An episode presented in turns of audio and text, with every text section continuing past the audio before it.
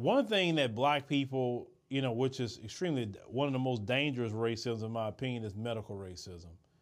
And unfortunately, in America, black people are going to encounter that. Unfortunately, as we really make an effort to find black doctors that's going to make sure to take care of us. But case in point, I want you to watch this video because this video is very upsetting what this racist doctor says. Let's roll. I'm just gonna clean up a little alcohol swab, okay? Cleaning up for you. Take a shower. It's melanin. It's shea butter. That's black. Melanin. You brush your teeth at least? Oh my god. I guess some of our non-melanated physician colleagues need some education on melanocytes in the brown and black patient population and how when you clean the skin off with an alcohol pad, you're going to get some of that melanin from the melanocytes that is going to look like the patient is dirty. It does not necessarily mean that they're dirty. It's just our actual skin color coming off. And I actually did a video on my washcloth a few months ago. So here it is. Used clean. And as for me, because I have melanin, my melanocytes are going to give this washcloth a dirty looking color on top of my oil and dirt that I remove. And the audacity to ask a patient of color if they brushed their teeth because the alcohol pad has melanin on it is quite disgusting, in my opinion.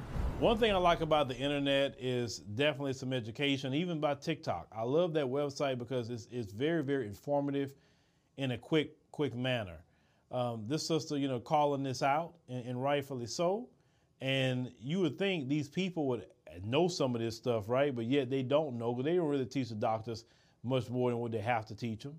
Um, they they don't even try to test their medication based on different groups of people because different groups of people, certain medications work certain ways with them versus the other one. Even when they do the testing, they do it on white rats and not black rats. That's why I I would love for you know some you know a group of scientists you know somewhere in the continent of Africa, Caribbean, somewhere to you know do the testing of all these medications on on black mice and see how the medication works versus the white mice.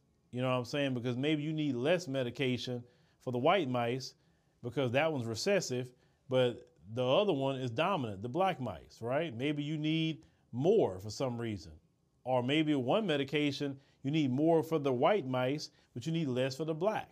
You know, so that's that's what I'm talking about. It, it, we need things like that, and of course, prevention of, of, getting sick, of course, is the best thing we can do. Now, of course, things will happen. You know, we get different diseases, but to be in a vulnerable position like that, and you hear this guy tell you, "Did you take a bath and did you brush your teeth?"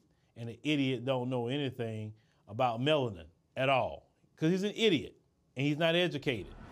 I'm just gonna clean up a little alcohol swab, okay? Cleaning up the area for you. Take a shower. It's melanin. Shea butter. It's shea butter. That's black.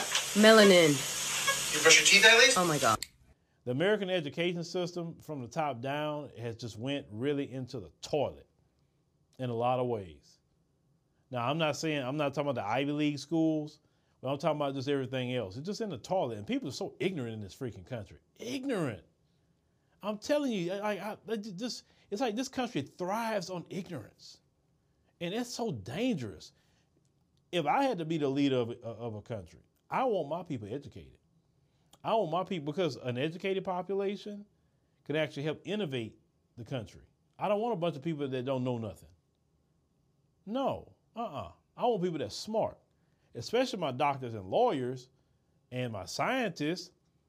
I want them to have the best of the best I don't want them getting broke going to school, of course, because I would be seeking to pay for it, right?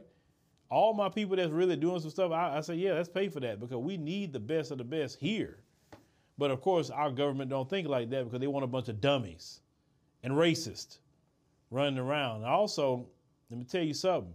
The new racism that you deal with today, because you know, at, at, one point in time, you know, traditionally you would focus on, you know, uh, the white supremacists themselves, but the new racism is coming from all these other people who got some color to them. And I always say that they, they, they have positioned themselves as the new whites. They may not be European, but they position themselves as the new whites because in their mind they white. That's why they view us the way they view us. And it's dangerous for us as black people to be even going to their health care like that. Um, we need to find black doctors, much as possible. We need to find some and you know that works out a lot better for us in the long run, and that's been proven by statistics. But let me know what you think, you know, about this situation here. Like I said, and shout out to our sister for just providing some education. A lot of people probably didn't even know.